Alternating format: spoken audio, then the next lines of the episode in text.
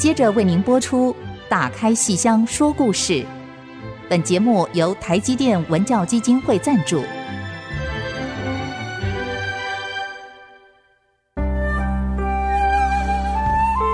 打开戏箱子，看见台上的精彩一刻。戏箱子里还有许多你不知道的喜怒哀乐、悲欢离合，让戏曲专家王安祈、罗世龙和您一起打开戏箱说故事。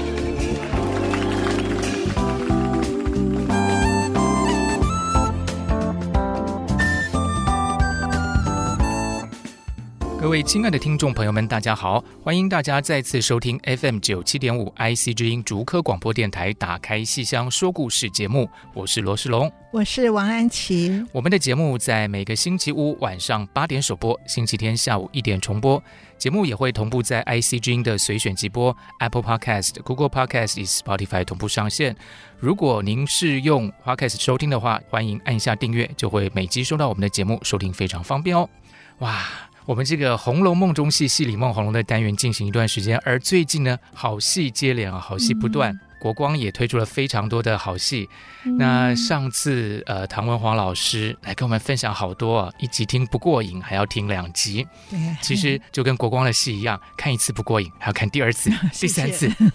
呀，我们的同学们啊，就是看了国光的戏啊，不管是对戏曲懂不懂的学生哦，真的就是一接触以后就怎么形容呢？爱的无法自拔，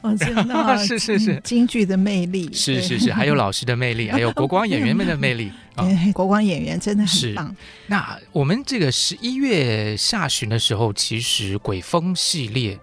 已经进行了第1轮的演出，其实12月还有第2轮的演出，也是鬼风系列。对对，12月10号到12号。是，听众朋友们听了我们的节目之后呢，现在听到鬼跟风，应该不会那么害怕了哦。对啊，应该是叫好，因为你看到那么多绝活，京剧的绝活，所以应该是大家看一场不够，第2周还要继续来看的。对，而且呢，就跟着舞台上的这些角色一起进入那种非常迷人的非常有时候带一点点小小的疯狂的那种情境当中。那老师，这个12月的这几出戏到底是哪些呢？12月10号星期五晚上有4出戏，而且头一出是真的风，最后一出是假的风。哎，观众刚好可以来对比一下，前后都风啊，前后呼应。对，都是旦角儿，可是有真风有假风。头一出戏叫狮子惊风，那这个剧名各位光听好像以为狮子老虎要武松打虎了，不是不是，是丢掉了孩子，丢失了孩子，狮子，然后惊吓到发疯。哇，狮子惊风。哇，听起来就非常有剧情张力啊。对对对，这是一个全本戏《乾坤福寿镜》里面的一段，好，很短的一段，可是这一段戏哇，演起来之累哦。因为你想想看，一个妈妈突然找不到自己的孩子，她有多惊吓呀。是，然后寻找找不到，到惊吓到发疯，就是短短的不到30分钟的戏，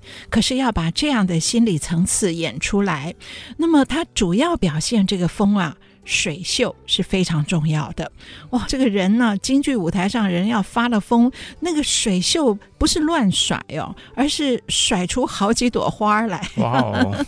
对啊，然后呢，身体不能够还是跟着不动，所以这个旦角儿青衣，可是他的身上要有5声的功夫啊，所以这位青年演员邹子敏，他非常会演戏。可是我们京剧所谓的会演戏，不只是脸上有戏，而是全身。我觉得京剧演员，不管你唱什么，不管是以唱功为主的，还是什么为主的，我觉得他们都像运动员。因为如果您到后台，那个罗老师有带同学到后台去看，可是您如果在戏快开演之前站在那个侧台看的话，你会看到就是等一下要上台的那个，譬如漂亮的石玉琢那个小姑娘，她在后台是做暖身运动，她可能趴在地上，好，然后再侧弯，好，或是怎么样，所以是一些我觉得完全像运动员，因为他们上了台要有那样的运动量，要这样动，而且还不能够气喘吁吁，然后你一边大甩水袖，一边有5声的那个单腿3起3落，可是你一边还要唱，你的气息要如何调得匀，这是非常难的事。所以这位青年演员邹子敏演狮子惊风是卯足了全力。这是12月10号星期五晚上的头一出，然后第二出是个老生的发疯，问樵夫，他是问樵闹府这个戏的这个不闹府光问樵，是由青年演员黄君成，而他是由唐文华老师来指导的。哇，那一定非常精彩喽！非常精彩。上次唐老师也介绍了一点、所以我这边就稍微讲少一点哈。那么第三出呢？大批官、哇，这个我们节目其实曾经聊过这个戏、很久以前聊过，经典老戏。对、然后这一次鬼风系列里演2次大批官，11月底演过的那个是年轻的学生林嘉玲跟潘守和的大批官，那么现在12月10号晚上的是赫赫有名的朱安丽、朱胜利跟陈清河。哇，就是前阵子演费特尔的那位朱安丽老师。对，朱安丽也是传艺金曲的最佳演员奖、哇，他非常厉害，大批官是他的代表作，庄周戏妻，庄周弑妻，就是庄子如何试探他的妻子、这个剧情什么我们上次都介绍过了，可是这是老师的经典版，12月10号，所以朱安丽跟陈清河演到250，好棒，哇，对，非看不可。是、那最后一出是假的，是装疯，而不是真的疯，是宇宙疯。哇，宇宙疯啊，疯到宇宙里去了。宇宙疯的疯千万别写成发疯的疯，是锋芒毕露的锋。所以宇宙疯3个字不是全宇宙发疯、全宇宙发疯，或者也不是发疯到宇宙里去。它是、一把宝剑的名字叫宇宙锋。整个故事就是由这一把宝剑引起来的，好，所以又叫一口剑。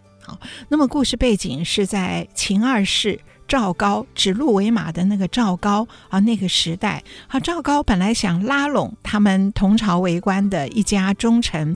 想要拉拢他，所以把女儿嫁给了那家忠臣的儿子，结果拉拢不成功，那么他就要害这个现在变成他的女婿跟亲家公啦，那么他就借用这把宝剑，以偷这把剑来行刺秦二世为由，要害这个忠良全家。所以这个女儿好可怜哦，深陷在公公、丈夫以及自己的父亲之间，那然后她的公公跟丈夫全家被害，当然丈夫逃走了，可是这条线我们就不讲了。那她女儿一个人被接回赵高的家里面，而赵高又要把她嫁给秦二世。哇，这女儿好好用啊！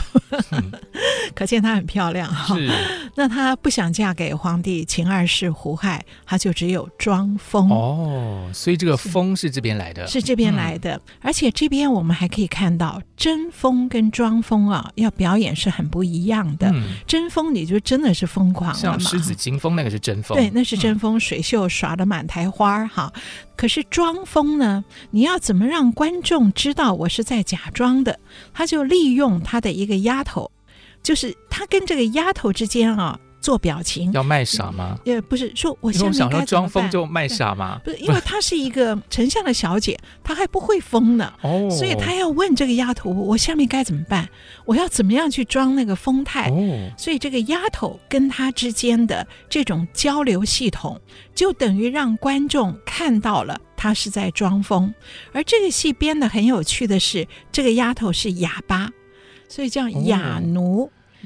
那雅奴我们想起来在台上要演戏很方便啊，一句台词但是雅奴要教他装疯有点难。对，所以雅奴他不能讲话，可是他会讲阿爸阿爸阿爸，他会一直这样然后他会跟那个小姐有很多眼神还有手势的交流。我今天终于知道说原来皮卡丘那是超京剧的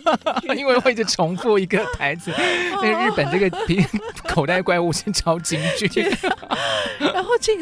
这个演陈雅奴这位演员就是12月10号这一天头一出演丢掉儿子狮子惊风的那位青年演员邹子敏，所以我们故意让他在第一出演一个贞丰的母亲，然后第四出呢是刘海燕老师主演这个庄丰的赵高的女儿，而让邹子敏来演这个哑巴和雅奴，来帮助来教导他的小姐疯是个什么样子，你要怎么疯、要怎么疯呢，你去拔你爸爸的胡子，然后你叫你爸爸丈夫所以就这种都是他教的、所以他很好玩，这个女仆还蛮有想象力的，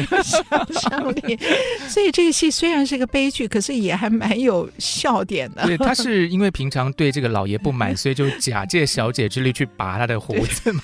对对对，因为大家都很讨厌赵高这个大奸臣、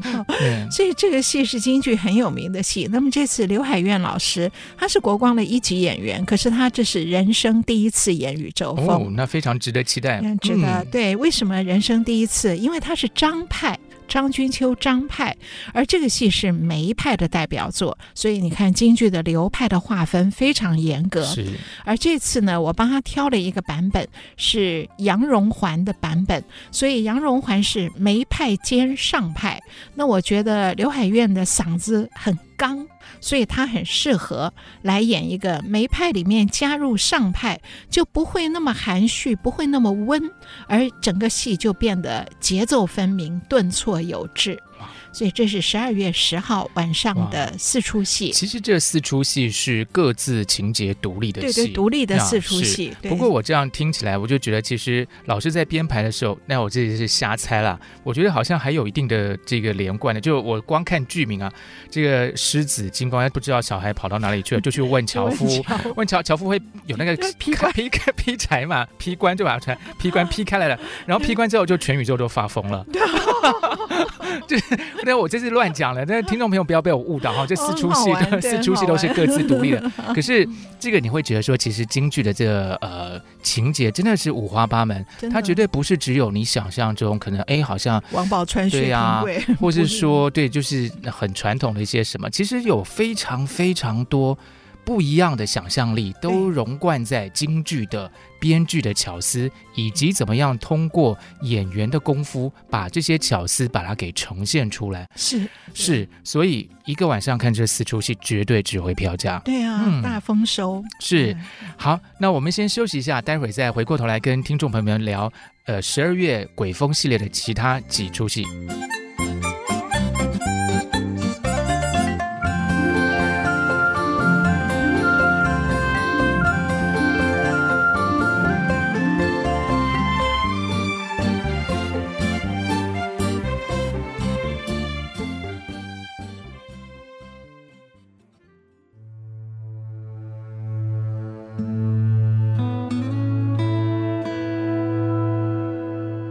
欢迎大家继续收听打开戏箱说故事节目。在上一段的节目里头，我们跟安琪老师一起聊到12月鬼风系列的第一天晚上要演出四出精彩好戏、有真的风有假的风、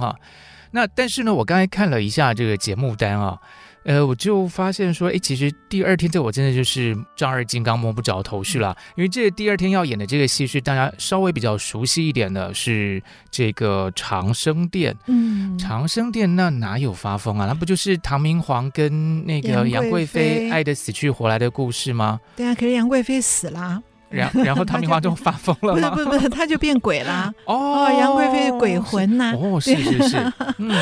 好，所以这个12月11号礼拜六下午啊，是昆曲。好，那天是完整的昆曲，是长生殿。而长生殿我们知道非常非常长，好，它是清代初年洪升这位剧作家写的有名的文学史上的经典，它很长，它有50出。你如果要搬上舞台用昆曲来唱的话，4天5天都有可能，那我们不可能唱那么多，所以我们这次挑的是一个小全本。好，就是不唱全本，我们挑了一个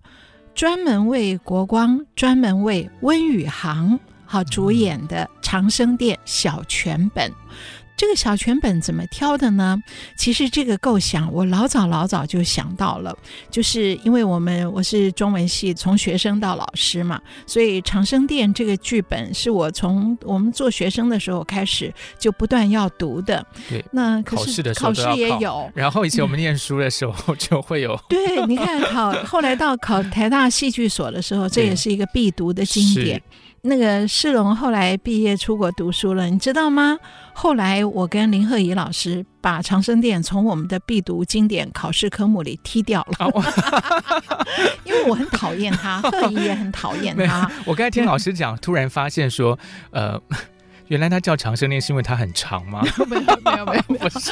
我们把它踢掉了。为什么？当然不是说他很差啦，而是我觉得他远不如牡丹亭。就是以那种想象力，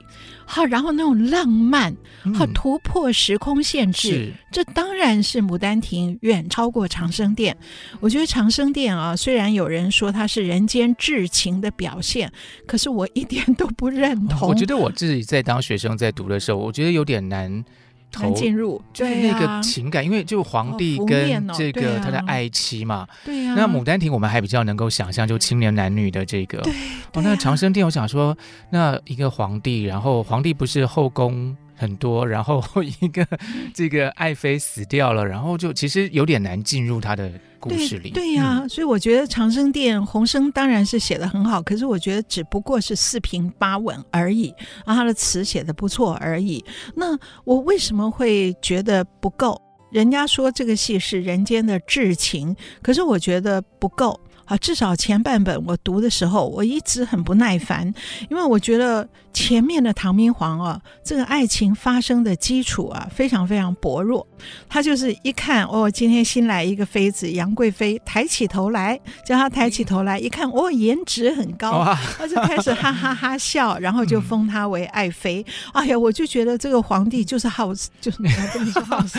就是以貌取人，以颜值来这个宠人。所以这个爱情的基础没有办法说服我，我反而在后来大概几十年前看过一个通俗的电视连续剧，我还记得是冯宝宝，以前有一个对，很久以前，就是以前我们聊杨门女将那个时候，那个他演过，对，他演过杨文广的那个，对，然后他也演过杨贵妃就是他同时可以演杨家杨家的都是他演然后那个连续剧我其实也没看完，可是我记得我看过2集，我有被打动就是我们都知道杨贵妃原来是唐明皇的儿媳妇嘛，然后那个唐明皇看上儿子的媳妇，觉得很漂亮，就占为己有。那我要讲的不是道德不道德，或是伦理人伦合不合人伦，干净不干净，不是这个，而是他为什么看上这个儿媳妇，只是因为漂亮而已吗？结果在那部30多年前的连续剧里，而且我也没有仔细看，偶尔看了一点点，里面我留下的印象是唐明皇跟杨贵妃对于音乐都有独特敏锐的一种体会所以他们突破了年龄跟身份的这个限制，所以是知己知音，对，真的知音。对，你看我随便瞄2眼那个电视剧，可是他抓到的这个点是能说服我的。可是我们讲回的昆剧这个长生殿，我一直没有办法让我，尤其在前半本，我是都没有被打动，就是因为只有美色，只有颜值。我觉得唐明皇是一个很不成熟的一个皇帝，而到了马嵬坡，6军不发，然后6军的统帅陈元礼来逼迫，杀了杨国忠，然后来逼迫唐明皇要赐死杨贵妃的时候，我觉得那一刻的唐明皇真是懦弱到极点。哇，他这个是开元天宝有名的天子，可是在感情上面怎么这么样的软弱，这么样的不成熟呢？当然他一开始很惊慌，要保护杨贵妃不会赐死他，可是到后来他觉得无力抵挡的时候，见大势已去之后，杨贵妃反过来安慰他说，陛下以国事为重，你就割恩吧，你就割除对我的，就是你就放弃我吧。所以杨贵妃说了一句，然后他就说好了吗？他说哎，妃子既然执意如此，但凭于你。哎呀，我的天哪！对啊，你看你当时考试没有读仔细，没有读仔细。你看这是他的原词哦，洪生写的原来的词，这句台词气死我了。对啊，哎呀，我觉得杨贵妃还比他伟大的多嘞。对，你至少是算是。不是真心也是安慰唐明皇的，结果唐明皇竟然找台阶下哦，你既然自己想死、啊、你执意想死就但凭于你。果然一开始是因为美色而爱上他的，对对对没有别的，对，就是没有别的。然后到那一刻你看这么天翻地覆天下大乱那个时刻，杨贵妃说了这句，然后唐明皇讲了一句但凭于你以后，我看到台上的演出他就转身下台嘞，哇，真是懦弱的君王啊。然后他就觉得解脱了、嗯、解脱了一干二净了，对，困难这个完全抛给杨贵妃、嗯、所以他这样下台以后，当然他是掩面哭下台，可是那也太软弱了吧、嗯、剩杨贵妃一个人，然后高力士捧上3尺白绫，哇，杨贵妃就自尽了。哦，那刻我真的觉得唐明皇欠杨贵妃一个道歉、嗯、这一个欠在我心里放了好久好久，就是你看从我大学读这个剧本，然后后来看到舞台上的昆剧的演出，我就一直越看越觉得欠我就一直很想弥补它。所以我在2013还是14年，就是国光的有一出新戏的创作，我编了一出水袖与胭脂，那个是国光的伶人三部曲，就是关于伶人关于演员的三部戏之三。第一部戏是孟小冬，第二部戏是百年戏楼，第三部戏就是水袖与胭脂，是国光的伶人三部曲。那么第三部水袖与胭脂，我要讲的就是讲唐明皇跟杨贵妃的故事。我就是觉得唐明皇欠杨贵妃一个道歉，杨贵妃死后他都没有办法安心，他想要在戏里面寻找属于他自己的一出戏，属于来解释他的情感的不足的一出戏，所以他一直想要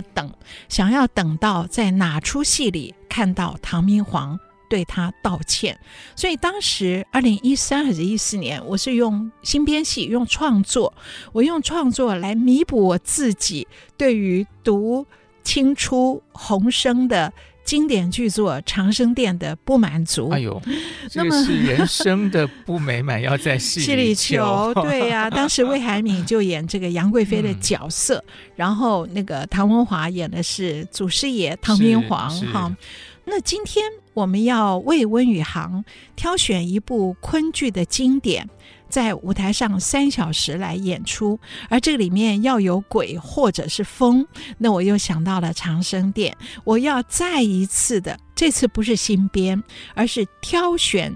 洪生的50出长生殿里的段落和几个折子来满足我的那个他欠他一个道歉。所以我还是从情感的历练，情感的成熟来挑选。那我就挑选说当然马嵬坡埋玉这个当然是一个关键，然后马嵬坡欠了他一个道歉之后，当然唐明皇心里很难过，所以他的大军一路逃到四川。那么逃到四川的路上，他一路的哭，一路的思念，所以看到月亮他也哭，然后在剑阁往四川的剑阁那个路上听到铃声，夜雨闻铃他也哭。可是你细看他哭的词，哭的内容并没有反省，没有道歉，而是感叹我好孤单哦，你抛下我剩我一个孤老头子，我好孤单哦、嗯、你看这不成熟啊，这个唐明皇这么不成熟。而他终于有反省，是在什么时候呢？要到安史之乱平定，唐明皇从四川回到长安往日的宫殿，太液迟冷，物是人非，杨妃已经不在了，唐明皇孤单的一个人独对着旧日宫殿，一个糟老头子，这时候更老了面对着独立苍茫，面对着这个大宇宙，孤独的一个人，还对着一个什么，他想念杨妃，为杨妃打造了塑了一座雕像、哦、活灵活现的雕像。他如果真的这么想念他的话，当初就不要刺死他嘛，那不是活人不是更好吗？他当时没有勇气，所以到这一刻他对着雕像，他才唱出了他的反省，他才敢唱出来说我当时真是软弱啊。他唱的是什么呢？哎呀，这个其实令人觉得他的这个反省看只有在一个人的时候才敢反省，当着大家的面不敢，对，当着大家面不敢说我喜欢你我爱你我不要你死， 对， 对，就是只有自己一个人关在家里的时候，而且是事过境迁，对呀，人都死了很久了很久了，对，很久了，然后战乱都平定了，对，然后就怎么说呢？我觉得他是不是有点突然闲来无事，就想说，反正现在闲着无聊，我来想念一下你。我觉得这是痛定思痛，好，真的是啊，痛定后再重新反思这个痛，好，这是真正的痛。那我们来休息一下，待会儿呢，休息过后再来跟安琪老师聊聊，他到底怎么样去痛定思痛，到底为什么会有这样一个反省的契机？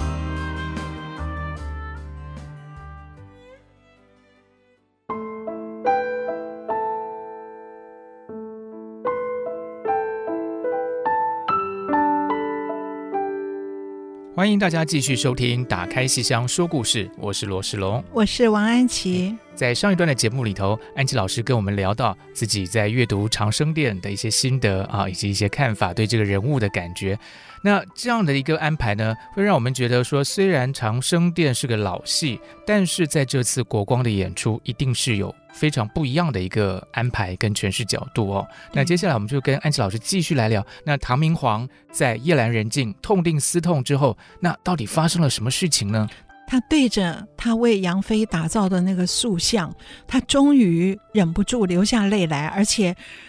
自我反省，终于面对悲剧发生的那一刻他自己的软弱终于承认了，所以他唱了一支曲子，他说我当时若肯将身去抵挡，未必他，这个他是说那个六军统帅，六军不发的那个统帅陈元礼，我当时若肯将身去抵挡，未必他直犯君王，未必他会冲撞我，纵然犯了又何妨，泉台上，黄泉路上，泉台上道博得两成双。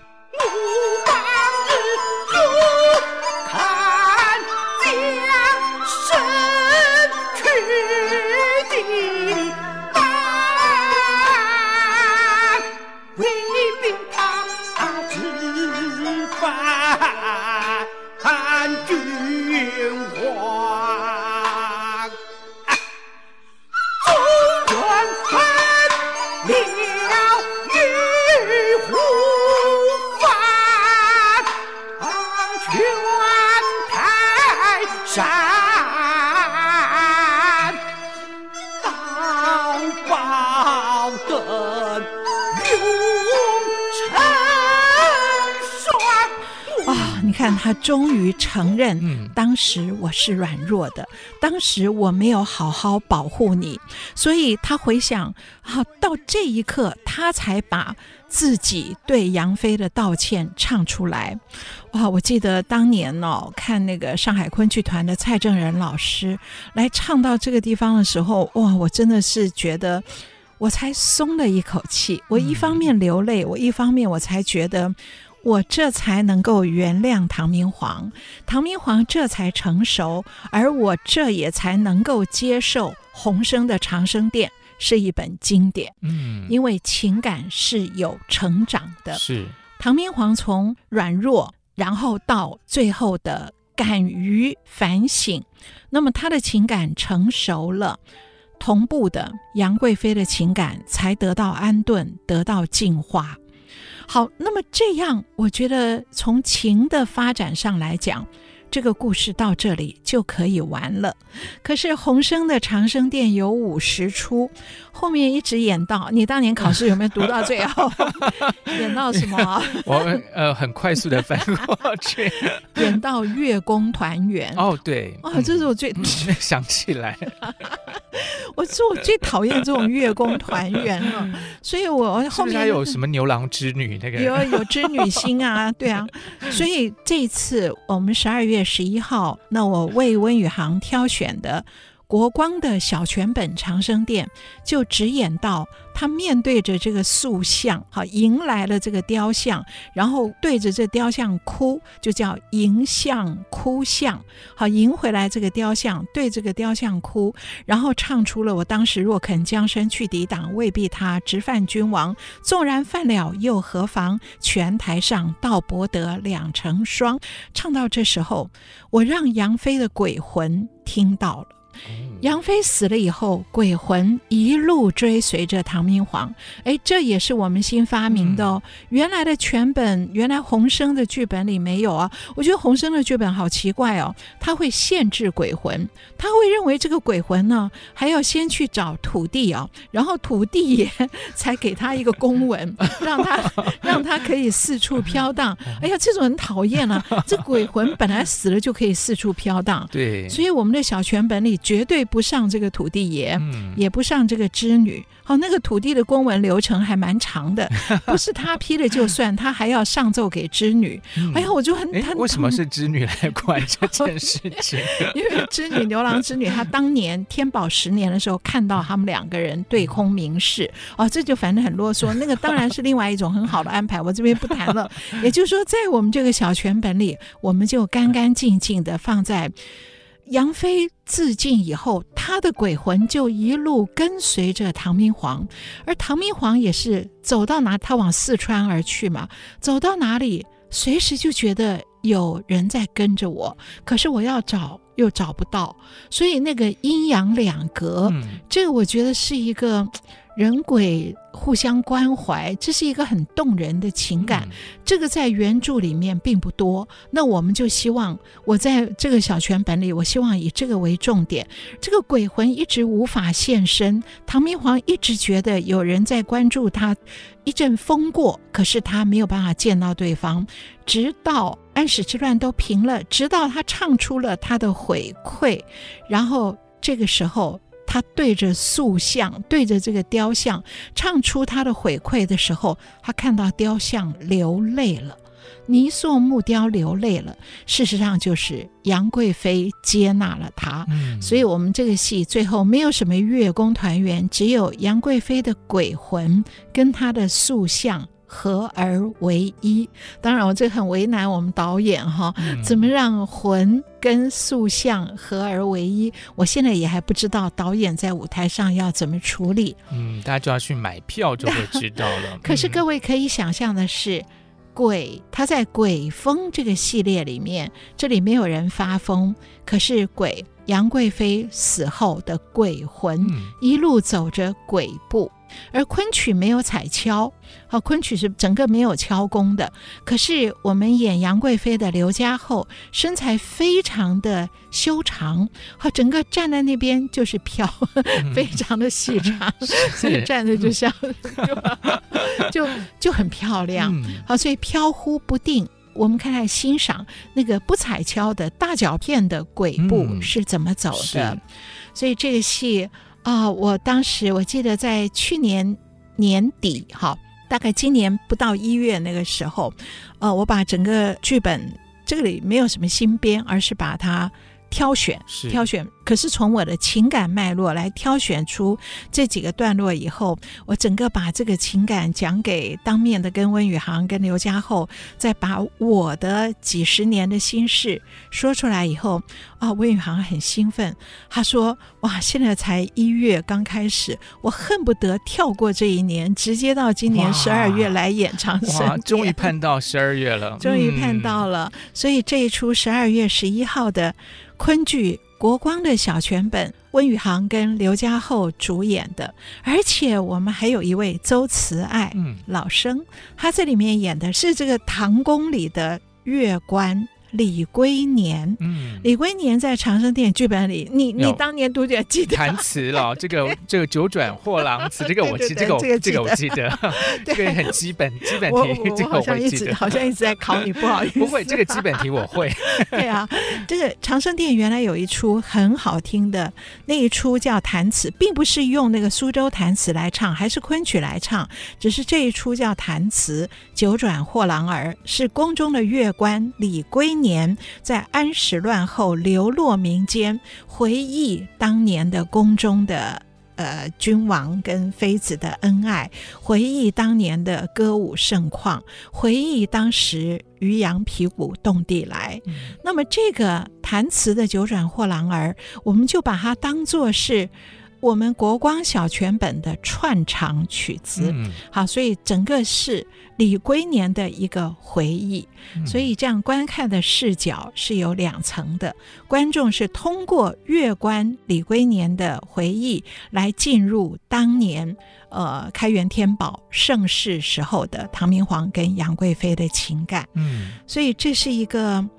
其实是我蛮精心安排的，虽然我这个里面没有什么新编的东西，可是这个挑选我觉得就是一个很用心，而且是我很关注这个两个双方男女主角情感的发展。是，而且我是专为温宇航的50大寿。哇哦，温宇航50了。只要今年年初的上半年吧，出了一本书，其实就是在谈他的艺术人生啊，一个大转折。对。那也许我们待会在下一段节目就来聊温宇航老师的这个艺术人生吧。好。其实我刚才听安琪老师在讲这个戏的过程中，虽然我还没有看到这出戏但是我自己觉得深深的被，就是刚刚老师讲说那个鬼魂，就是杨贵妃的鬼魂追随着唐明皇，完全被打动到。就是老师讲说，虽然你没有看到，可是你就是感觉到说有一个什么东西，有一个什么，就是你可以感觉到，你未必看得到。要怎么形容呢？其实现实生活中很多东西我们是感觉不到，但是它是的确存在的。对，那我觉得就是那种，我不知道听众朋友们有没有这种感觉了，但是刚才听安琪老师讲，我是非常的感动。好呀，那我们先休息一下，待会儿再回过头来继续聊温宇航老师的艺术人生以及长生殿这个戏。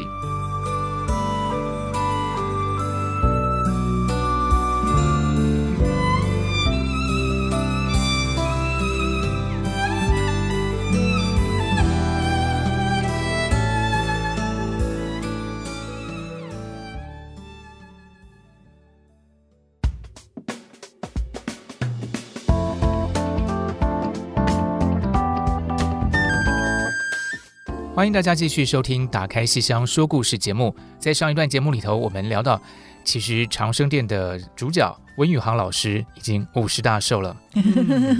回想起我第一次知道温宇航老师，看到温宇航老师的演出，那大概是上世纪末的事情那时候是牡丹亭。对，牡丹亭，对，那个全本的牡丹亭是陈世铮导演的，对，55出组本的，是那时候印象非常深刻，因为他跟钱毅一块儿演出对，然后经过了很多的这个多年的这个艺术的表演之后，后来他就到台湾，到了国光剧团，这个是大概什么时候的事情？他上世纪末那个时候，我记得他是28岁。整个这个事情实在是非常的传奇，对不对？本来是陈世铮导演邀的是上昆和上海昆剧团全团到纽约林肯中心去演55出的组本《牡丹亭》，那么结果后来呢，上昆在临去前被禁演，没有去成。后来陈世铮导演各个急迫，就专找这几位主演，就把钱毅，上海昆剧团的钱毅拉去，说你单独跟我到纽约去演。那么可是上海昆剧团的小生不愿意去，结果陈世铮导演就到北京找了北昆的温宇航。那今天我们重点不是在说这个陈世铮导演这个《牡丹亭》，而是温宇航，他原来是昆剧的演员，专业非常好的，他是北昆非常有名的小生，也是在上世纪末，他跟5大昆剧团就曾经来台湾演出。所以我们首先看到他的时候是完全没有牡丹亭这件事的时候，他就先来台湾来演出，他演金不换，好像还演百花赠剑，那时候好年轻哦，那我们就对他有印象了。然后再一次看到他的消息，就是他跟钱毅跟着陈世珍导演去纽约林肯中心演出了这个被上海禁掉的足本55出牡丹亭，这是一桩大事情，国际的大事，也是一桩政治的大事，这个我们就不多说，因为温宇航老师自己出了一本书，好，那么我们下次找机会找他来谈这本书牡丹亭往今情话。对，可是你看我们谈到温宇航，我们的印象就是柳梦梅。对啊，连书的这个标题都是跟柳梦梅有关的。那么今年温宇航50了，他来台湾是38岁。那么就是他因为演这个陈世珍的牡丹亭，所以离开了中国大陆到美国去演了14个国家，在美国待了10年，然后38岁的时候我邀他来台湾，来国光剧团。那么当时我也有跟他讲，我们是京剧团哦，可能跟你昆剧的专业虽然是很临近的剧种，可是终究还是不太一样的。那么他当然也完全了解，那他来以后非常的努力，后来他现在已经完全的落籍台湾，他买房子了。我好像知道大概在什么地方，但是泸州。我不能讲，不是因为我怕我们会让那一带的这个交通打结，这样子，然后没关系，泸州很大。好，所以各位听众朋友，你猜不到。当然我们这是废话，我们重点是说，他以前我们想到他就是柳梦梅，然后他去年吧就讲说他50了，哇，38岁来台湾的，哇，一下子50啦，可是很丰富，你不会觉得一事无成两鬓斑，因为他是非常丰富的演出了这么多属于他的代表作，其中这个18罗汉图，他也参与当主角的18罗汉图，还得到台新艺术奖，所以他在这边我觉得是一出戏一出戏，传统戏或新编戏都让他在艺术上是极致的发挥。可是他跟我说，他说我50了，我想唱一出大官生的戏。这个昆曲啊，昆曲的小生里面还分金生，就是毛巾的巾，金生呢就是那个年轻的书生，譬如柳梦梅，譬如张君瑞。可是除了金生之外，年轻的书生之外，还有一种官生，这个官呢，可以写做官的官，也可以写带着那个冠，皇冠的那个冠，官生有小官生有大官生，小官生就是做小官的，大官生就是像皇帝唐明皇。那当然不只是这个扮相上有差别，主要是嗓音跟整个舞台上的形象。所以呢，温宇航说我50了，我不想只唱一些今生年轻书生的戏，不能只唱柳梦梅或者是潘必正或是张君瑞，我想唱大官生的戏。因为大官生啊，不仅是要挂上胡子，可是他不是老生，在昆曲里他还是小生，因为大官生的角色啊，都比较跟那个家国政治无关，而是爱情，所以还是谈情说爱的老人，老人又有身份的老人。老师不是老人，是熟男。原来要这样熟男跟美魔女相对这样子啊。好，杨贵妃有到美魔女那个年纪吗？好像杨贵妃比她年轻太多太多。对啊，好很多，那家儿媳妇儿。对。所以温宇航就说他50岁，他想好好唱一个大官生的戏，因为大官生的嗓音是。小生本来就要大小嗓互用，可是大官生的大嗓，就是本来的嗓子真音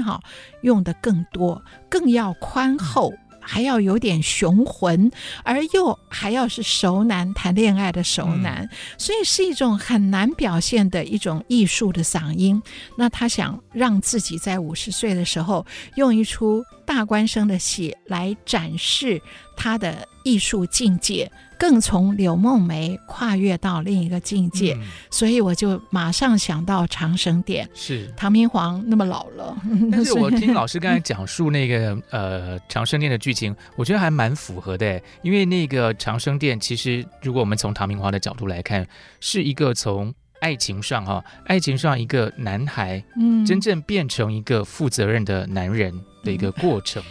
也可能也不到负责任啦，就是反省，有开始反省，但其实是一个很大的，其实也算是一个成长，所以其实也算蛮符合老师刚才讲的，就是那种官声大官声那种，其实有柔和着就是比较少男的那种可能对爱情的那种想象，对对对对，但是以及又有就是生理的年龄上所造成的那些比较成熟的，以及他最后的反省，其实很巧妙的融合在一起。我觉得老师安排非常好。对，我就觉得这个来为他祝贺50大寿、好像挺适合的，然后他自己真的很高兴啊。所以这个你想想看，他要最后唱出那个沧桑感，不只是个人的沧桑，而且是好像整个天地宇宙的苍茫要含摄到他的嗓音里面，所以我相信他是非常开心的。而今年呢，国光跟他自己各自帮他串联起了他的50大寿。今年年初他演了琵琶记，蔡伯喈，是这我看了，对，你看他非常精彩。那个戏本身就是开头要上京赶考之前是今生，然后最后赵五娘找上京城来，她知道爹娘死了的时候，在书馆里面变成官生，所以琵琶记已经是唱功极致的发挥。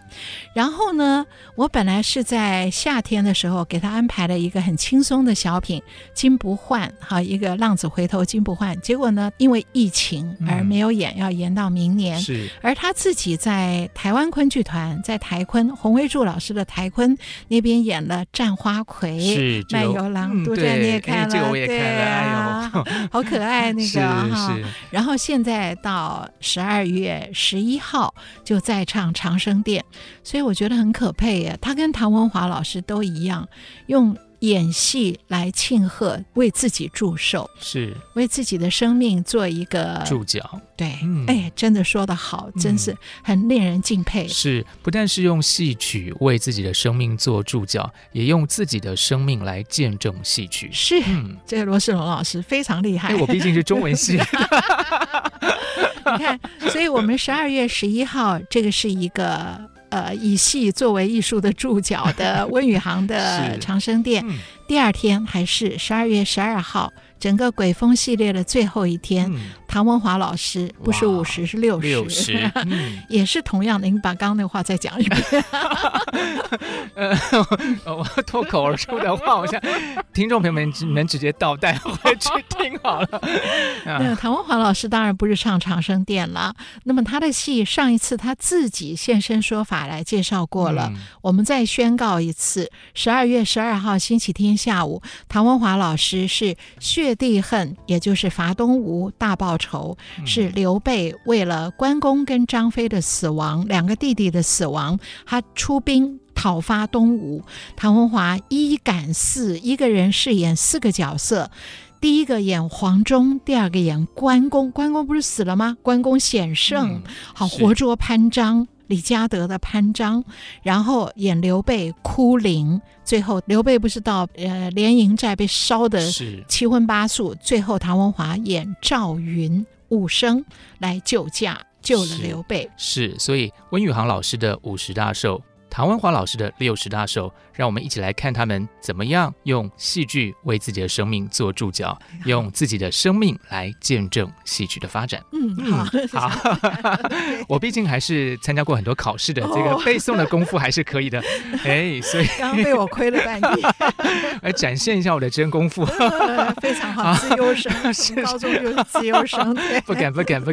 好，我们今天的节目最后呢，要来回复我们听众朋友们的问题哦，因为在在官网上面看到有位听众，哇，他的这个头贴是跟圣剑老师合照，这位是陈兰云，我们的听众，他问到说，不知道圣老师有没有可能再演一次狐仙，因为之前看访问圣老师好像说2021年是他最后一次演南湖了，哎，真的是这个样子吗？安琪老师？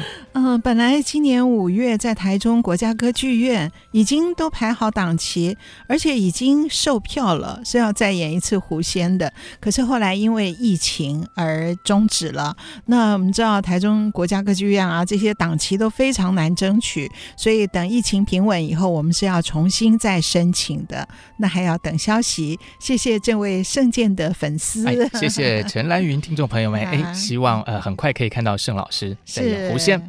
今天的节目时间也差不多到这边告一个段落了。如果各位听众朋友们喜欢我们的节目，请记得在 Podcast 上面搜寻打开戏箱说故事节目，并且按下订阅，就可以不错过我们的任何一期节目咯。那今天就到这边跟大家说声再见咯。我是罗仕龙，我是王安琪，打开戏箱说故事，我们下次再见，拜拜、拜拜。